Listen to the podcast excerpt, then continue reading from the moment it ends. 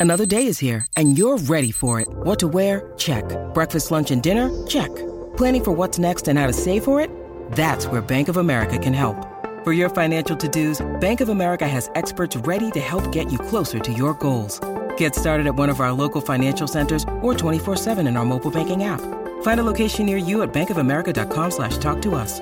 What would you like the power to do? Mobile banking requires downloading the app and is only available for select devices. Message and data rates may apply. Bank of America and a member FDIC.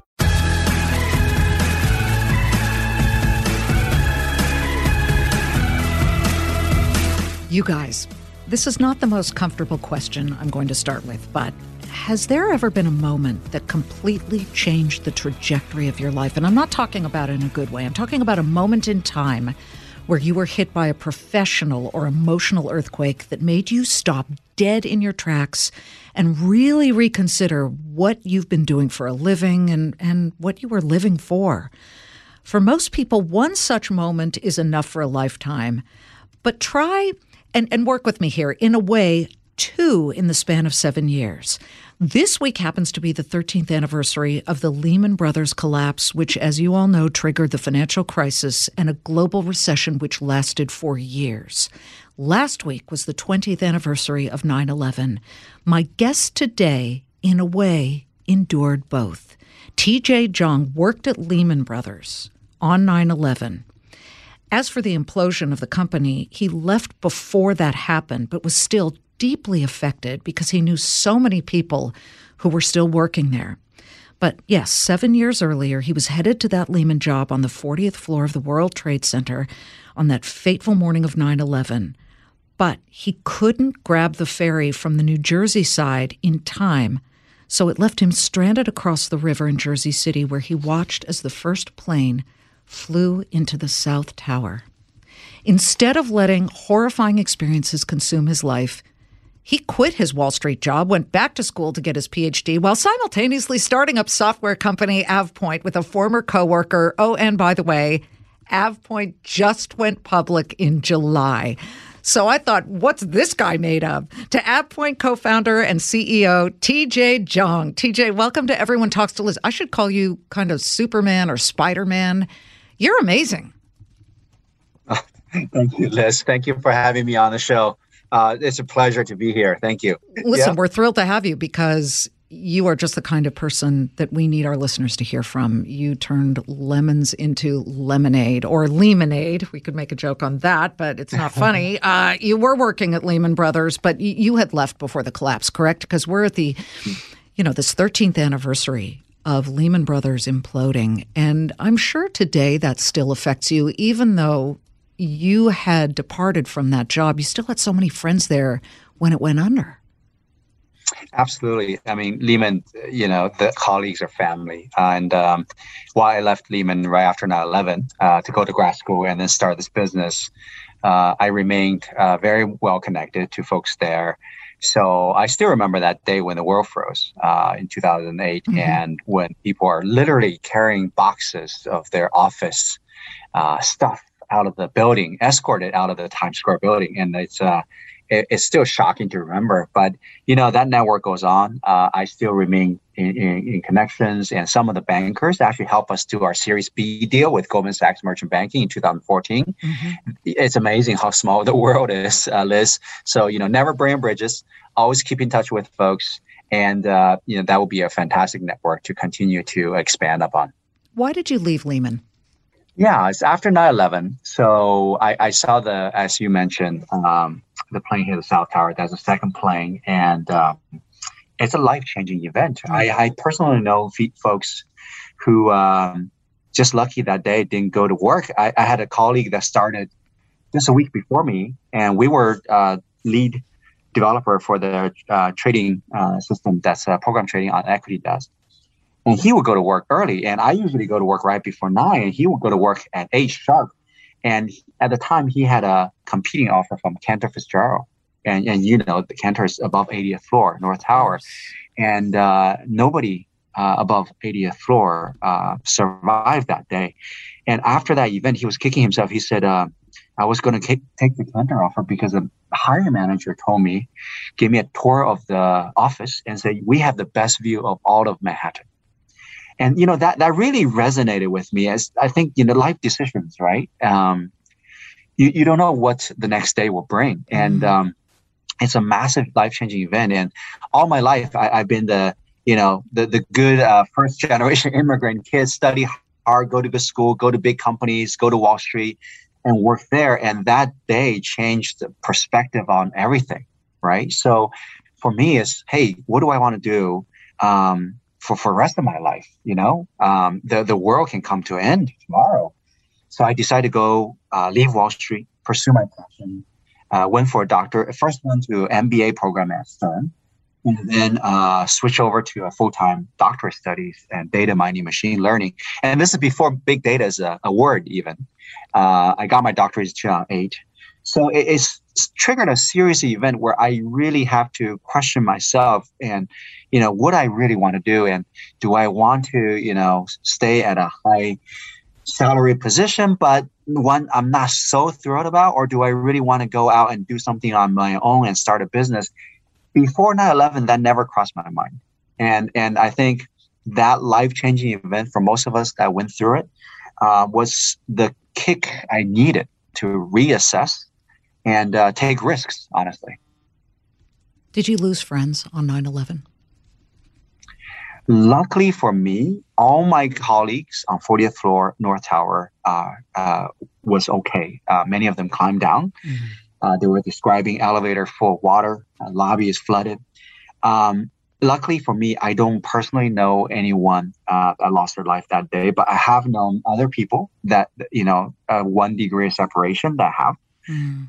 The misfortune of going to work early that day, etc. But um, years later, I was at the Ernst Young um, Entrepreneur of the Year uh, award ceremony, um, and and and I met um, the Kent officer, one of the brothers, the surviving brother, who won Entrepreneur of the Year mm. that year, and what a fascinating story he shared about 9/11. And as you know, everyone in the Cantor office that day did yes. not make it, including his brother. So yeah, Howard, they Howard remade the company.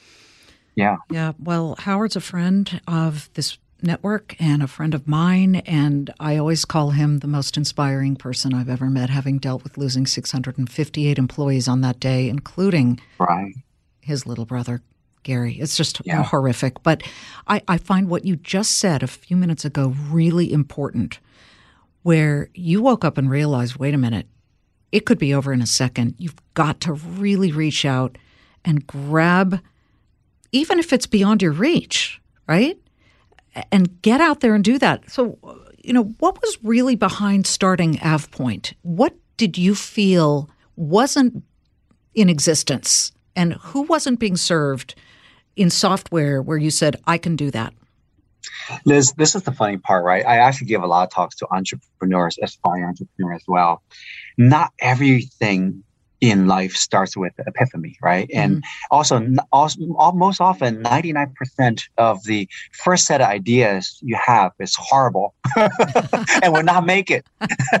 so, so we started the business. I was in grad school, and my friend uh, uh, and co-founder of the company, Kai, um, he, like most people, got laid off by Lucent. I met him uh, first job out of Cornell engineering, and I met him at Lucent Bell Labs, where writing uh, uh, the then the newest digital switches in early 2000, 1997. And um, he's he's 12 years my senior. He stayed at Lucent. I went to Wall Street uh, because Lucent was big telco, even though oh, at that time it was most yeah. at that time it was mostly commonly held stock in America, right? Because Bell Labs, the crown jewel of AT and T, and um, but I quickly realized it's still a telco. It's not a place for young engineer to cut their teeth. So I went to Wall Street. But he stayed at Lucent. But after 2001, Lucent kind of imploded. And um, like most people, he got laid off. So he started this company. And because he's 12 years older than me, and you know, he really wants again, same as me, uh, that 2001 was a life changing event for him. Mm. So he wanted to to start something on his own. So he pulled me in. We only knew B2B software at the time. So we decided to work on something for uh, Microsoft Exchange, uh, the backup software. And this is a, you know, he's doing full time. I'm part time in grad school, and he got kicked out by his wife because you know he was not making money. He was living on a friend's couch in a basement, and um, for three years we made no no sales because even back then in the early 2000s the microsoft exchange space is very very crowded. And you remember this Liz back then we have to print cds you know you're talking about b2b right? It's oh, not yeah. b2c it's not yahoo of right. the world. business to business. Um, business to business. So nobody will buy cd from you know a guy and a half in new jersey somerset new jersey. Um, so we, we made no money for three years. And um, and but the good thing for us lucky right? Sometimes you oftentimes you, everyone has to work hard and everyone does work hard. It's really you also have to have the opportunity open in front of you and you have the um, you know foresight to seize it and, and make the most out of it. So for us it was uh, two years in microsoft released this product uh, called uh, project tahoe. It's actually the precursor to their best selling product post uh, even um, post windows and office is their ECM, Enterprise Content Management Platform called SharePoint. At the time, it, it, it, became the fastest growing product in Microsoft history, and this is before Microsoft Teams. So it grew faster than Office and faster than Windows. So it was amazing trajectory. But in the early days, uh, Microsoft released this thing, and then we say, hey, it actually uses the same data format as Exchange. We should support it. But even then, made no money because very few people were using it. Our break, big break came in 2003. So in our third year, um, we went to this uh, big trade show called Microsoft TechEd. That's where they announce all their products, educate their partners, and do tech sessions. So I was at the migration session. At the conference, we just had a table and a tablecloth. That's it, right? Very, very simple. No candy, um, no giveaways. nothing. Back then, Liz, I'll tell you a secret. We we we um, we were so poor uh, we you know with the, the the the the monitor that we have at the table just to show our stuff. We we bought it at Staples, and after the trade show, we return it. so we call it free rental. Hey, free you rental. do what you got to do. That's right. You got to hustle. Make do. Um, so anyway, I was at the uh, tech session, and Microsoft said, "Hey, we came out with a second version." And those were the days when Microsoft's kind of not cool anymore, and and you know, Ballmer was CEO for ten years. Their stock didn't really move, right? And first version of Microsoft product is not the best version, of mm-hmm. course. Um, so Microsoft say, hey, there's a new version. It uses, you know, relational database SQL. It's so much more powerful. It's fantastic product. And by the way, we have no migration path from the first version to hmm. the second version because we didn't think people are really using the first version. Of course, their biggest customer and partners were, you know, up in arms. Is Dell, HP, IBM. They say, hey, we trusted you. We use the first version. How can you leave us high and dry with no ah. migration? And of course, I stood up in the session, being, you know, hustling, right? Uh, this was uh, in my late 20s. I said, hey, we, we have a product. We can migrate you. And that get every, that got everyone's attention. So the head of Microsoft SharePoint, uh, gentleman by the name Jeff Teper, who actually, by the way, interviewed Satya Nadella, um, and now Six degrees of separation everywhere here. Exactly. um, so he came over and he said, "Do you guys have a product?" You know, in reality, Liz, we didn't have a product, but we understood the backup schemas, the data structure. So we say we can. We knew we can develop it. We said, "Sure, we have a product." She said, "Okay, come to Redmond next week to show us." So of course, we coded the product over the weekend, tested it works, and then my partner Kai, he booked the cheapest connecting flight from Newark to Seattle and he was so poor, he also didn't have a laptop. So he carried his desktop tower with him oh. to Seattle, plug it onto the monitor, show Jeff, it works. And then Jeff's like, great. Now we can refer customers, our partners to you because they're stuck. And that was our big break. And then Jeff said, hey, by the way, why didn't you just bring a laptop? Why you bring this heavy thing? And Kai was so embarrassed about, you know, the fact that he's too poor to buy a laptop. This is back in 2003, right? Um, he said, "Oh yeah, my laptop broke, so uh, I brought my desktop." Total white lie. Um, so that was the genesis, and of course, you know, once HP and Dell and IBM come to us, that changed the whole uh, oh. trajectory, right? Because B two B is all about reputation, it's all about credibility, and since then, then we have earned this this moniker for a company that always bite off the toughest bone to chew. So we really grew this company and uh, never look back. This is Everyone Talks to Liz, and we'll be right back. When you need mealtime inspiration, it's worth shopping Kroger, where you'll find over 30,000 mouthwatering choices that excite your inner foodie. And no matter what tasty choice you make, you'll enjoy our everyday low prices, plus extra ways to save, like digital coupons worth over $600 each week. You can also save up to $1 off per gallon at the pump with fuel points. More savings and more inspiring flavors make shopping Kroger worth it every time. Kroger, fresh for everyone. Fuel restrictions apply.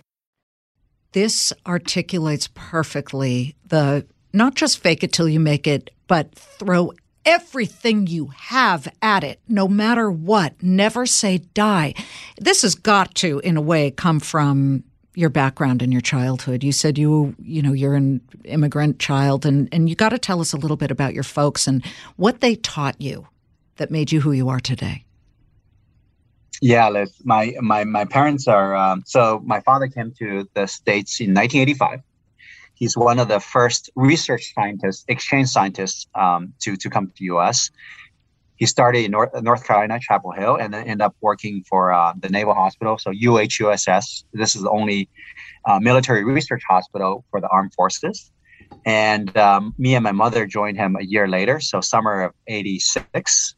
So my mother um, uh, went to work at NIH, National Institute of Health. So my father was focused on cancer research, while my mother was focused on um, AIDS research. So these are the folks that went through, you know, in China, this thing called Cultural Revolution. Yes. Where even though they they went to the best university, which is Beijing Medical University, they got sent to coal mines um, for 10 years 10 years. Crazy. so and, and you, you, guys know your listener must know that you know track record of chinese coal mines they're not very good. Once you go down there you, your survival chances are not high. Um, so they went through that and and that experience to me is just something that you know i i'm always in awe of what they have accomplished. I mean they learned english when they're 40 years old. Before that they were learning russian. Um, so i came oh to states God. when i was yeah, I was 11 years old. I know, I, I, you know, at that time they don't even teach English in China, so I didn't even know ABCs. I, I went from you know one of the good students in my school, uh, elementary school, to knowing nothing. So mm-hmm. that was also a big, big um, uh, culture shock, and obviously everything is foreign to me. Um, so I, I started there, and of course, you know, as a bio researcher, you make almost no money. Um, so we were, you know, living in a house with three other family in Bethesda, Maryland. The lucky thing is because NIH is in Bethesda, right? Naval yes. Hospital is in Bethesda. It's now Walter Reed. Um, so I actually happened to be, even though we were we were dirt poor, we happened to live in one of the best neighborhoods in America. Well, they do so say TJ to, location, location by by the worst oh, house in the greatest neighborhood. absolutely. So you know, one of uh, s- several of my childhood friends I met in my ESO English as a second language class in middle school, public middle school in Bethesda, Maryland, called Pyle, and um, there. So in Bethesda, Maryland, for those of listeners that didn't know, it's where the diplomats and all their kids, uh, their families live. That goes to DC. So in, in my ESO class, I had the uh, diplomatic corps uh, uh, person's son from Argentina, from Indonesia, from South Korea. So one of my hobby was, hey, um, do you guys have your foreign coins? So I was collecting foreign coins. So all these kids have great, brought me all their coins from South Korea, Indonesia, and uh, Argentina. I was having a great great time. well, uh, you knowing these folks, you picked up the proverbial lucky penny because this story to me really underscores not just the American dream, but really the grit and what it takes to succeed. And I, yeah. I want to end with simply asking you what would you advise people listening who really have an idea, but they, they're scared? They don't want to take that chance of what you did, which was leave a really good paying job with benefits. Well, thankfully, you left Lehman because it imploded a couple of years later. But at the time, that would have been a really frightening decision. Liz, that was a very, very tough decision. I mean, I started working when I was 12, delivering newspaper, raking leaves, mowing lawns. You know, I hear some of your other episodes, other founders did the same. Mm. Um, I was always working uh, for myself. I never asked money from my parents. I always very self-sufficient.